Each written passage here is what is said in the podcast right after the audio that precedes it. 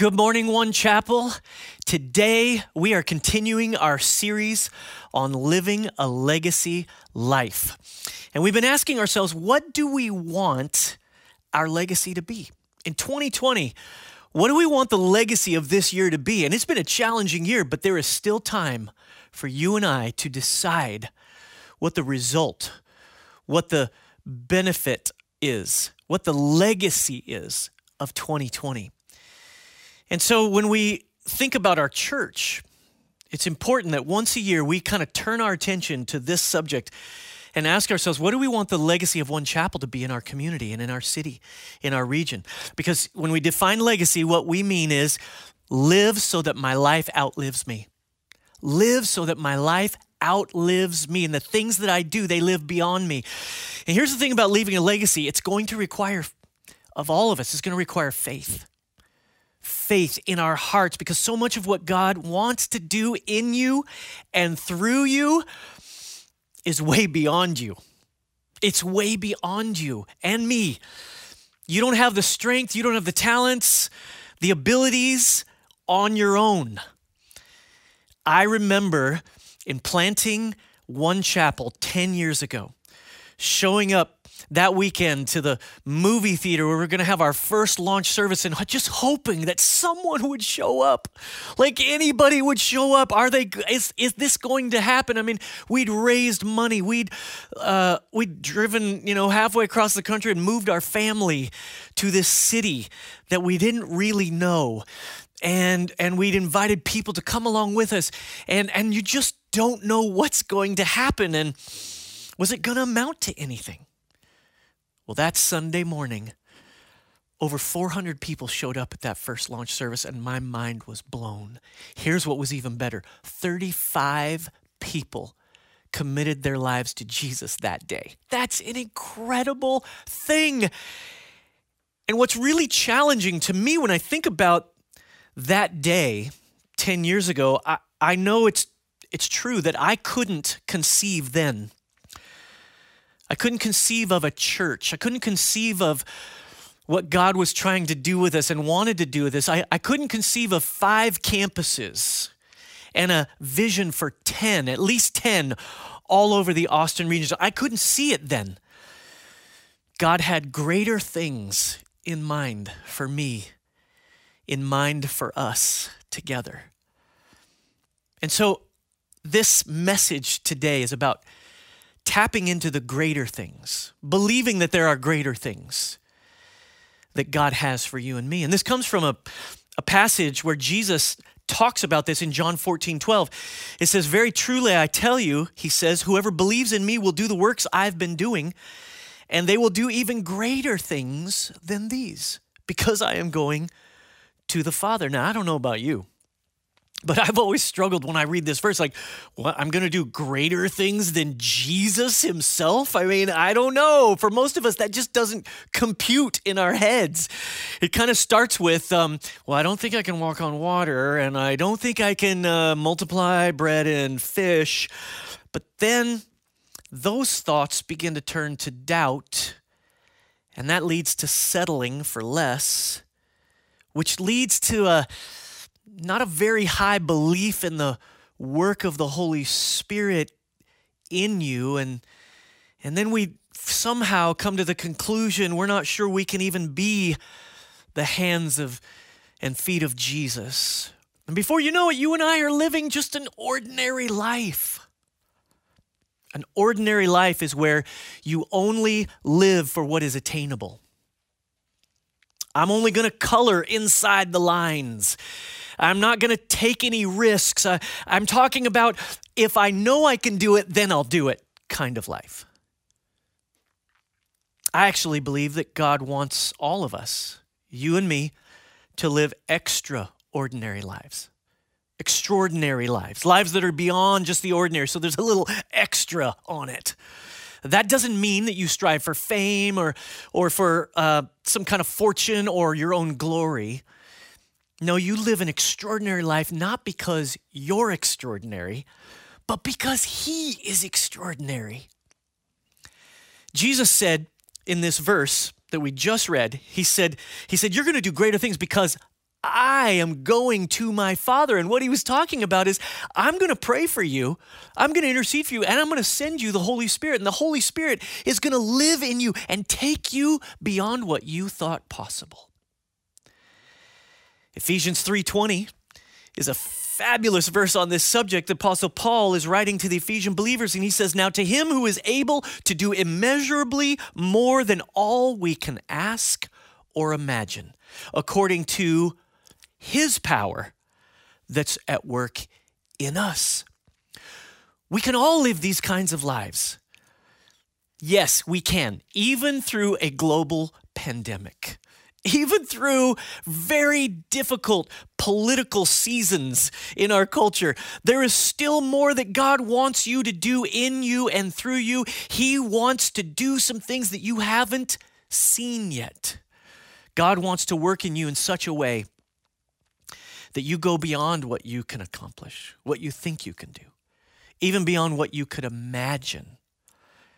Some of you are like, I don't know, I can imagine quite a bit. That's what God wants to tap into.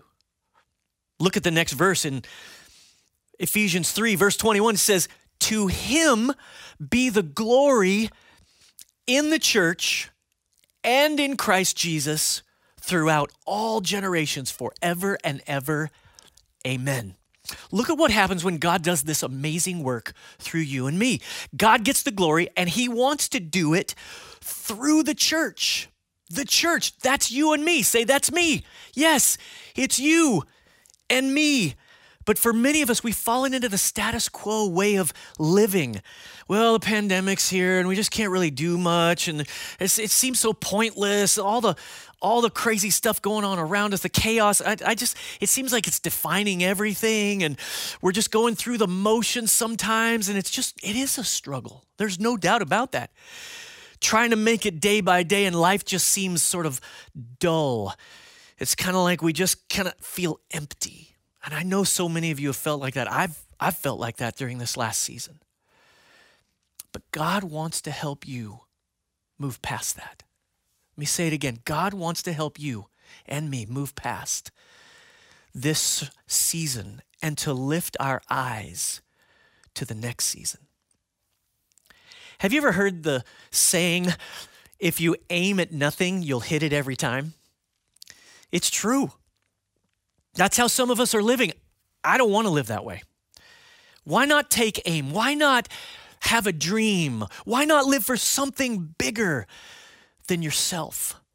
Jesus said in Matthew 7 7, He said, Ask and it will be given to you, seek and you will find, knock and the door will be opened to you. James 4 2 says, You do not have because you do not ask God. Think about it for a second. Even though there is no limit to God's power, God's goodness, God's provision, Jesus says, You don't have because you don't ask. Look, life moves pretty fast.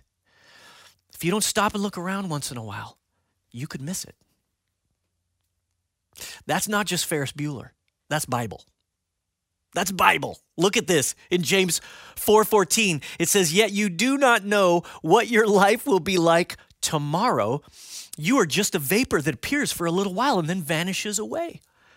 And the reality is when we go through this life without ever tapping into the vision that God has given us, we can easily settle for much much less than God has for our lives. Here's what I want you to hear today God intended for you to, God never intended for you to live an ordinary life. He always int- intended for you to live beyond yourself.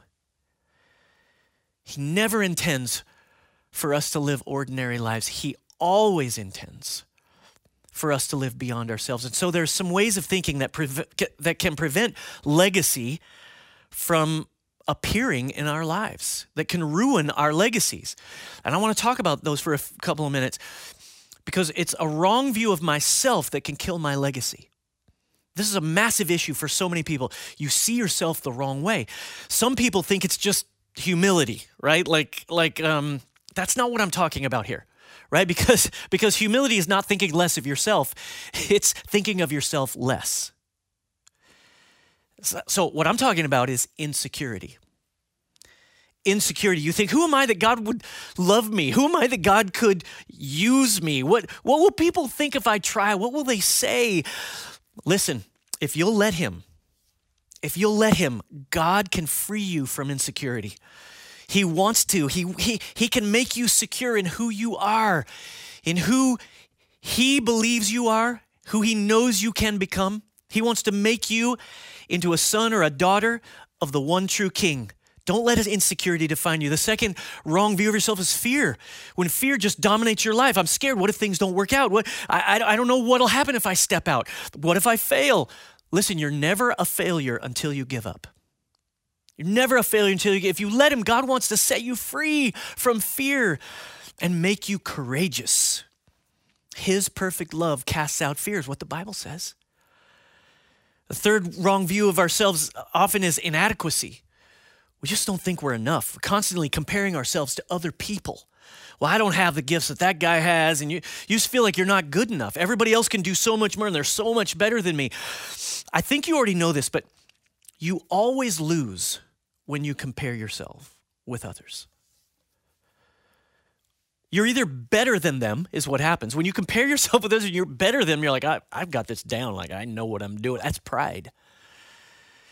Or you don't quite measure up. You're worse than them. And that's what creates that insecurity. Here's the reality the reality is you are inadequate until God gets involved until God comes and lifts you up. If you'll let Him, He wants to release you from the inadequacy that you feel and fill you with confidence. The fourth thing that contributes to a wrong view of ourselves is unwillingness. You know you can do something, but for whatever reason, you don't. Like you procrastinate, you make excuses. And so nothing in your life ever changes. You're always just thinking about, I'm gonna fill out that team one card next week, right? And you always put it off somehow. Listen, if you'll let Him, God wants to free you from unwillingness and move you forward in His plan and His purpose. Listen to what the Bible says about you.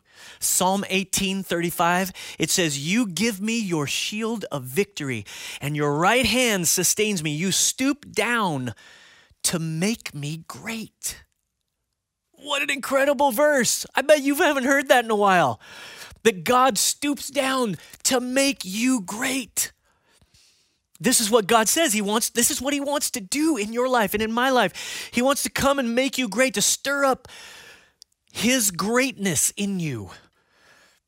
Get out of seeing yourself the wrong way.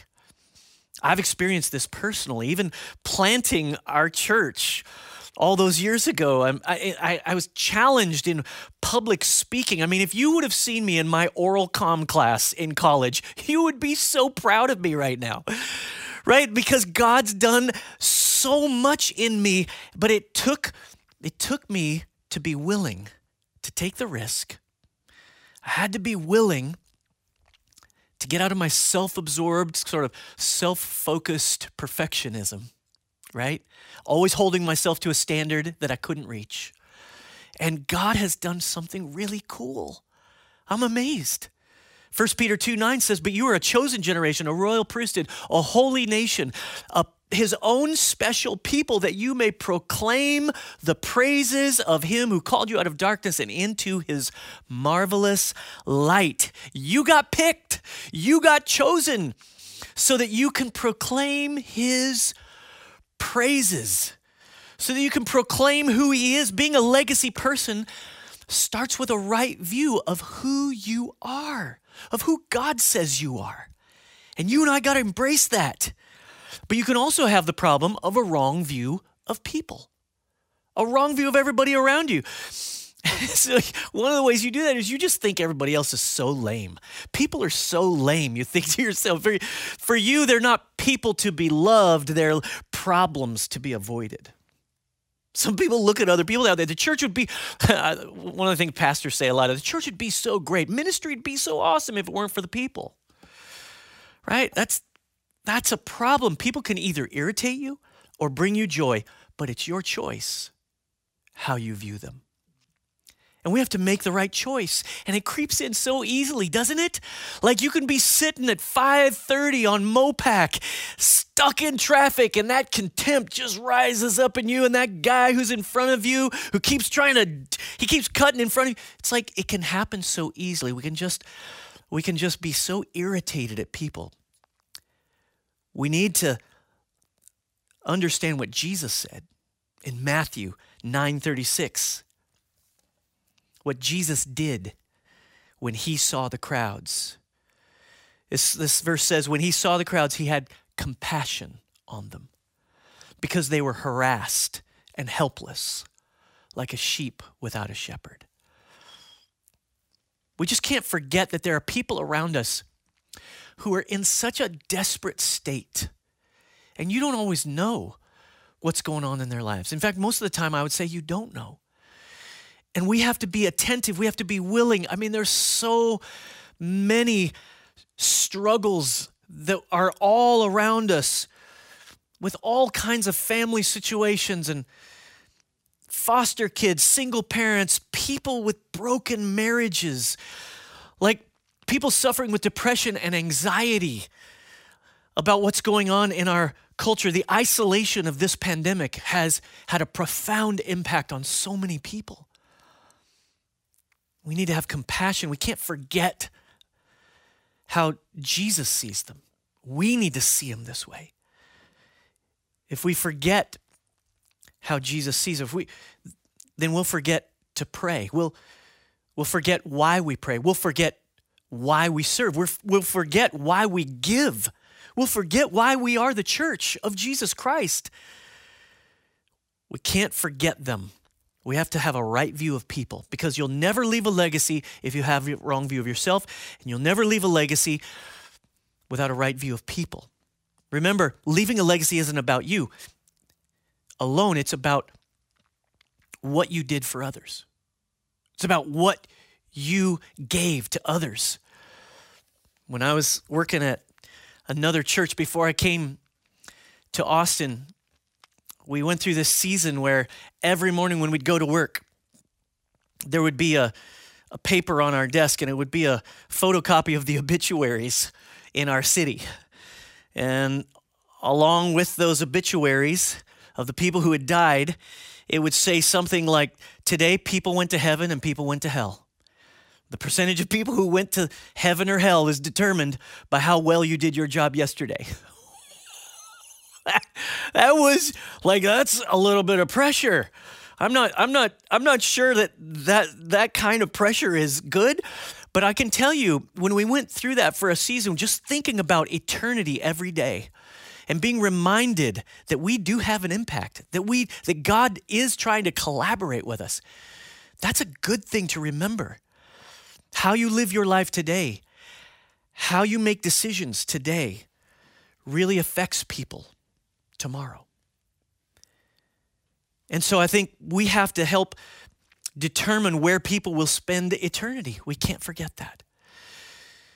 Another problem we have is a wrong view of God, a wrong view of who God is. We easily forget we serve a God who does miracles. He's able to do exceedingly abundantly above everything we can ask or even, the Bible says, imagine. And we forget that. So we're not we're not dreaming God-sized dreams. We're not dreaming of what God's wanting to do. We're only dreaming of what we can do and what we can probably maybe accomplish in our lives. It's so limiting. Whatever we can do in our own strength, talents, and abilities and resources, that's what we fixate on sometimes.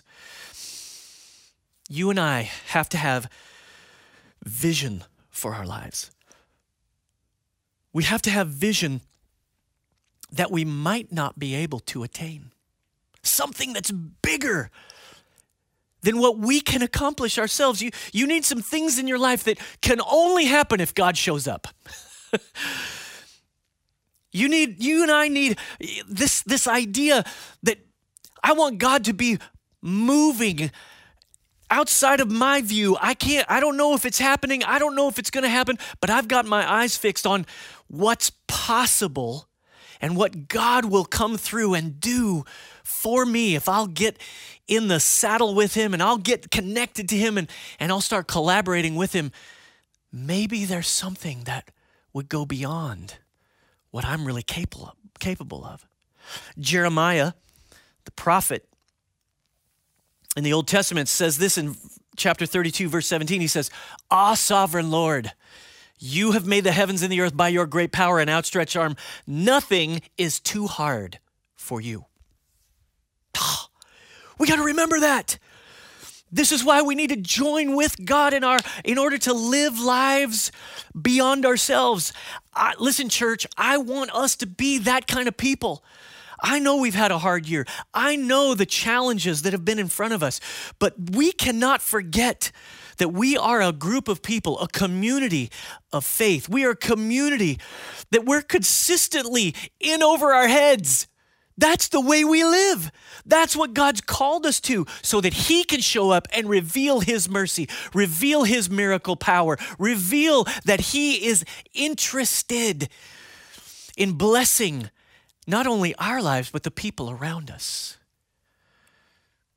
God says, Yes, if you'll, if you'll act like that, then, then watch what I can do. Here's the big idea for today it's from the verse we read at the top John 14, 12. Very truly I tell you, whoever believes in me will do the works I've been doing, and they will do even greater things than these because I am going to my Father. You got to hear it. Remember what faith is.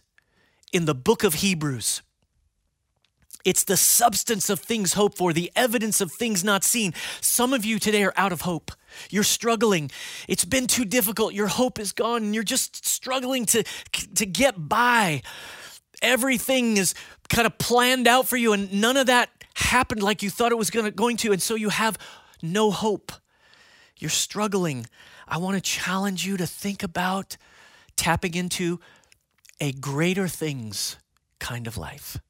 As we move forward, I want you to think about lifting your eyes, believing for greater things, praying for greater things, putting your hope in what God can do and not just in what you can do. Jesus said, If you have faith in me, you'll do what I've been doing and greater. Wait, what? Greater than what Jesus can do? Look, this requires faith. You know, we're, we're asking everybody as a result of our series, one special offering once a year where we just say, hey, let's take a big giant step of faith. Let's, let's help each other do what God's called us to do as a community, as one chapel. We can make, take a giant leap in our vision, our vision and our mission. This is what the legacy offering is about on December 13th, but you can't really enter into it unless you have faith. You have to you have to tap into faith in God because we're asking everybody just pray. Pray and ask God what you should do and then do what he tells you. That's it's as simple as that. But you've got to give with a, a certain sense of faith, a certain sense of confidence in God. It's a little bit beyond you. It's a little bit more than oh than you could just easily do. Hebrews 11, 6 says, And without faith, it is impossible to please God for those who come to him. Anyone who comes to him must believe that he exists and he rewards those who earnestly seek him. It's time for us to earnestly seek God. Check out this story from the Old Testament. And this is what we're going to end with today. This story in 2 Kings 3 9 through 18. We're going to read if you want to follow along. And the story is Israel is divided into two kingdoms, and you may understand that part of the story. Judah and Israel are the, are the two kingdoms, and they both had kings, and they were working on joining together with another king, the king of Edom, and they were going to come against uh, a country called Moab. And so they're trying to figure this thing out, and it's a story about what's happening in the middle of that. And I think it, it gives us real insight. And I'm going to read it from the message translation, which is a modern day version. And so it says in verse 9, 2 Kings 3, the king of Israel, the king of Judah, and the king of Edom started out on what proved to be a looping detour. So they're they're roaming around trying to figure out how to attack. And after 7 days they had run out of water for both army and animals. So they're running out of water. The king of Israel said, Bad news. God's gotten us three kings out here, and he's dumped us into the hand of Moab. Here we are. We're in trouble. Verse 11 says, But Jehoshaphat, he was the king of Judah. He says, Isn't there a prophet of God anywhere around through whom we can consult God? And you understand in the Old Testament, that's how people could talk with God and hear God is through the prophet. Today, you and I have direct access because of Jesus. But here in this story, they send one of the servants of the king of Israel said, Elisha, son of Shaphat, is around somewhere, the one who was Elijah's right hand man. And Jehoshaphat said, Good, a man we can trust. So the three of them, the king of Israel, Jehoshaphat, and the king of Edom, went to meet him. And Elisha addressed the king of Israel, What do you and I have in common? Go consult the puppet prophets of your father and mother. He was kind of upset about it because he knew of the wickedness of Israel. But it's never, said the king of Israel. It's God who's gotten us into this fix, dumping all three of us kings into the hand of Moab. And Elisha said, As God of the angel armies lives, and before whom I'm I stand ready to serve if it weren't for the respect I have for Jehoshaphat, king of Judah. I wouldn't give you the time of day. That's what the that's what the prophet says to these kings. He's like, I'm not going to give you the time of day. Now I want I want you to watch. This is the context. Now I want you to watch what Elisha says and does as three things from this story that teach us to have greater faith. Faith for greater things. Faith for greater things. Verse 15 says, he says, But considering you've come here, bring me a minstrel. A minstrel was a musician. Bring me a musician. And when, when the musician played, the power of God came on Elisha. The New King James Version says, Then it happened when the musician played that the hand of the Lord came upon him. the guys are like, What are you doing? Like, we're fighting a battle. You want mood music? No, that's not what was happening. Just notice. Just notice what the sound of music begins to do. But it's not just music, it's a worshiper playing the music. It's a worshiper of God coming and cultivating the presence of God, acknowledging God's presence in their, in their challenge.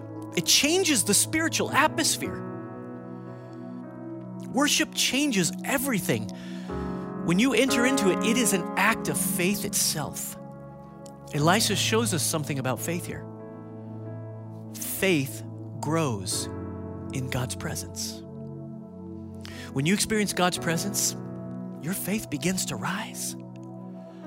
When you enter into God's presence, there's something that happens. You get a new view, you get a, a different picture, a different perspective. And here's the harsh reality some of us don't have faith because we don't have the presence of God. Kind of just out there fighting on our own. You're only relying on yourself and what you think is possible. You think, I'm not connected to anything or anyone greater than me. I've got nothing on the inside that's stirring me up. God wants to change that in you today. Some of you haven't experienced God's presence for a long time. And I just want to, while I'm speaking, I want you to become aware of God's presence. I want you to become open, open to God's grace for you. And whether that means forgiveness or healing or encouragement lifting you up, because here's, here's the bad news the worship leader he doesn't go home with you, right? you come and get filled up at church a lot of times, but then you hit the parking lot and it's over. Listen, here's what you got to do. Here's what you and I have to do. We have to cultivate a lifestyle of worship beyond just our gatherings. Do it daily. Put on some worship music. Get your get your playlist. Put it on. Let, let worship begin to surround you and fill you with faith. Lift your hands in your, in your house. Maybe go in your closet and just lift up your hands to the Lord and begin to cultivate His presence. He'll meet you there, I promise you. You will see it. You'll experience Him. You'll get filled up.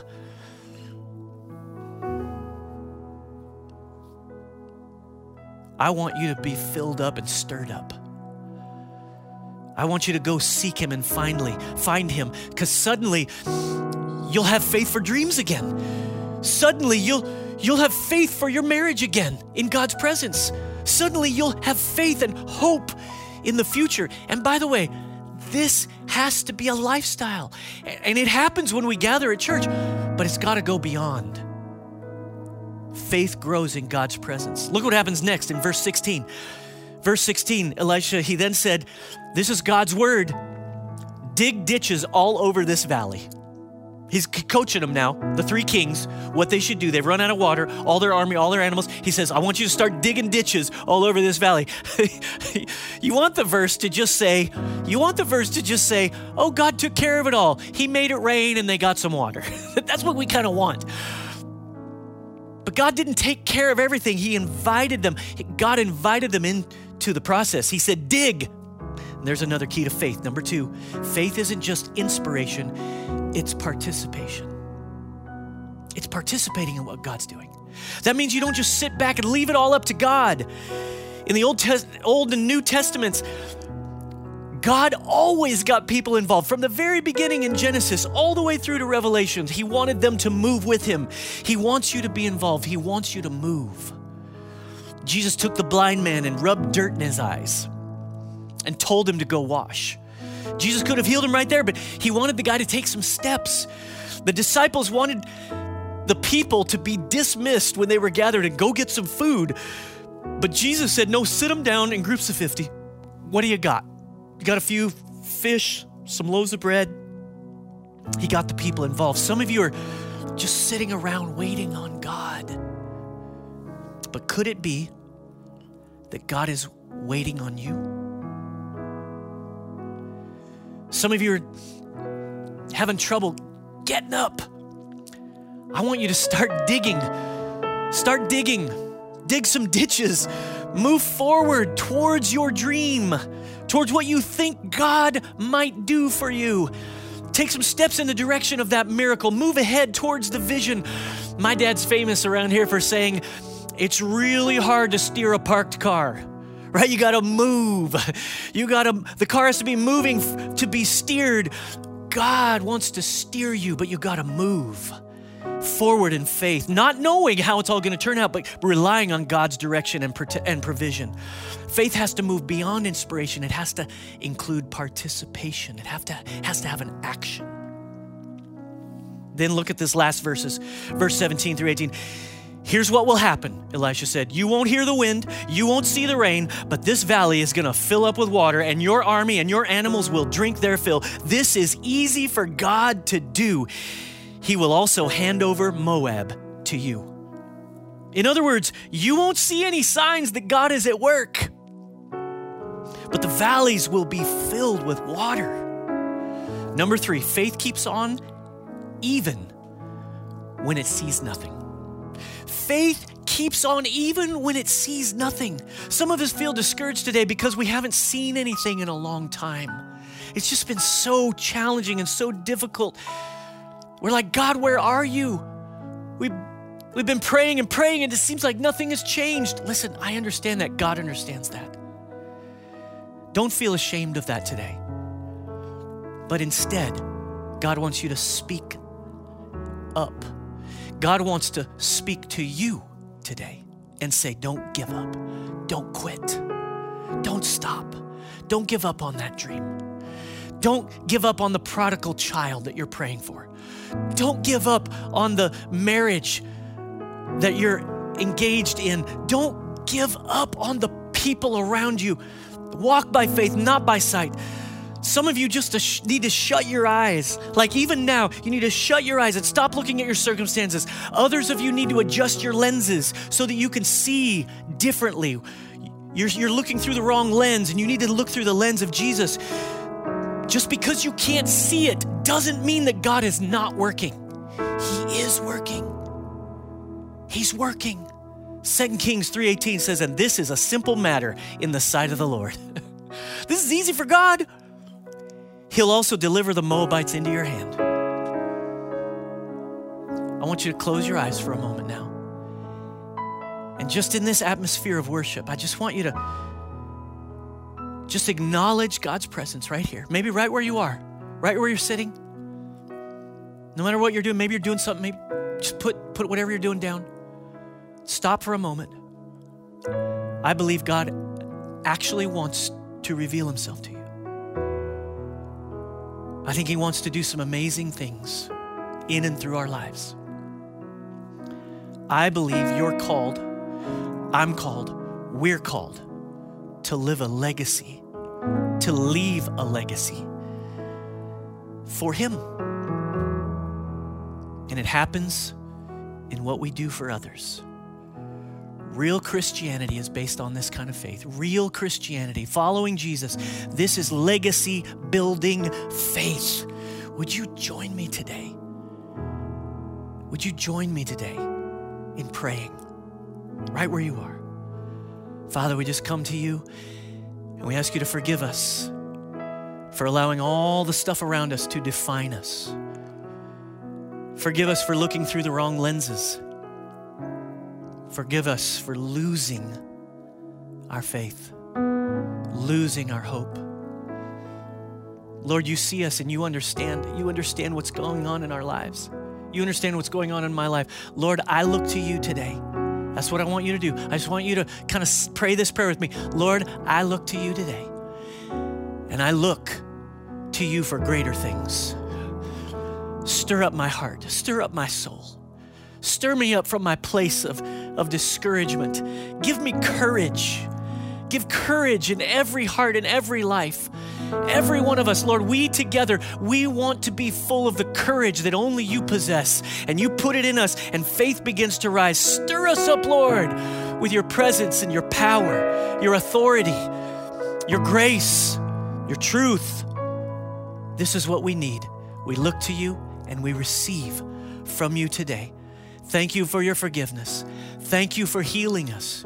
Thank you for a change in perspective. Thank you for leading us into greater things so that you can be glorified. It's in Jesus' name that we pray. Amen.